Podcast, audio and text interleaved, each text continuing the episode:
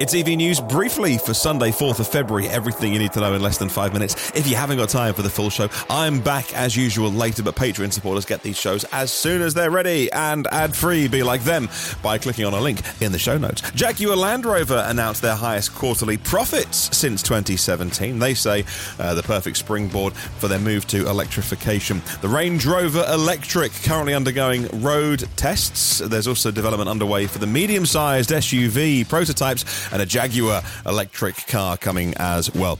Tesla's Giga Berlin seems to have hit a new record of 6,000 Model Ys per week. We know because of a LinkedIn update from one of their engineers, and they're all given some commemorative shirts with 6K on it, and that was in the video that he put up of his Model Y. Uh, the reply from the Tesla Director of Quality, Bob Falk, seems to confirm uh, they've now hit that wonderful milestone. Congratulations to Tesla and all the Giga Berlin team.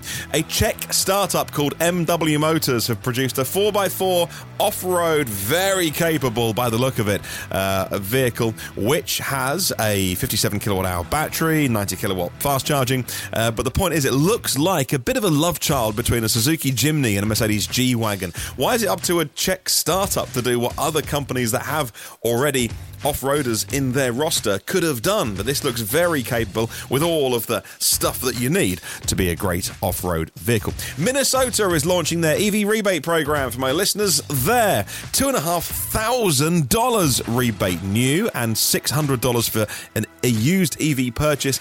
It opens on Wednesday. It's got to be less than a $55,000 purchase price of that EV, and there's some other criteria as well bought since May last year. First come, first serve because those funds will run out. The UK has changed their VAT pricing on home battery. As of the beginning of the month, you can now get a 20% discount on batteries in the UK because they've abolished the VAT, the value added tax, the 20% tax that we pay on all goods and services here. And so that used to be the case with solar or if you had solar installed alongside a battery, but now you don't have to. Just get a battery. 1.2 million homes here have solar. They could really benefit from having a home battery, and that effectively makes it a fifth of the price than it was uh, the day before.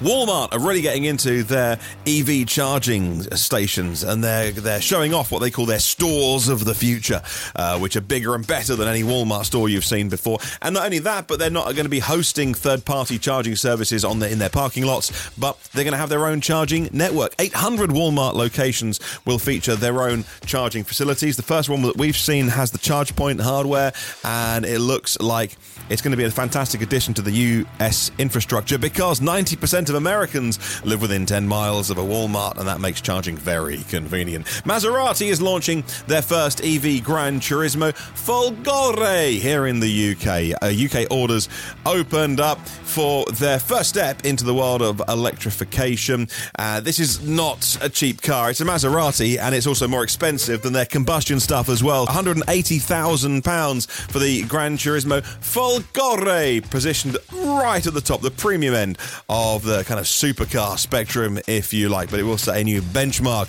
in their move to electric mobility. And the US is seeing EV sales surging. I've told you recently 1.2 million electric vehicles uh, sold last year, almost an 8% market share in the US. It's finally waking up this giant, uh, you know, following Europe and China, which is great news. We love to see it. But what's interesting is overall electricity consumption in the US is down. I mean, if anything, it is it's flat actually over the last two decades as our appliances get more efficient.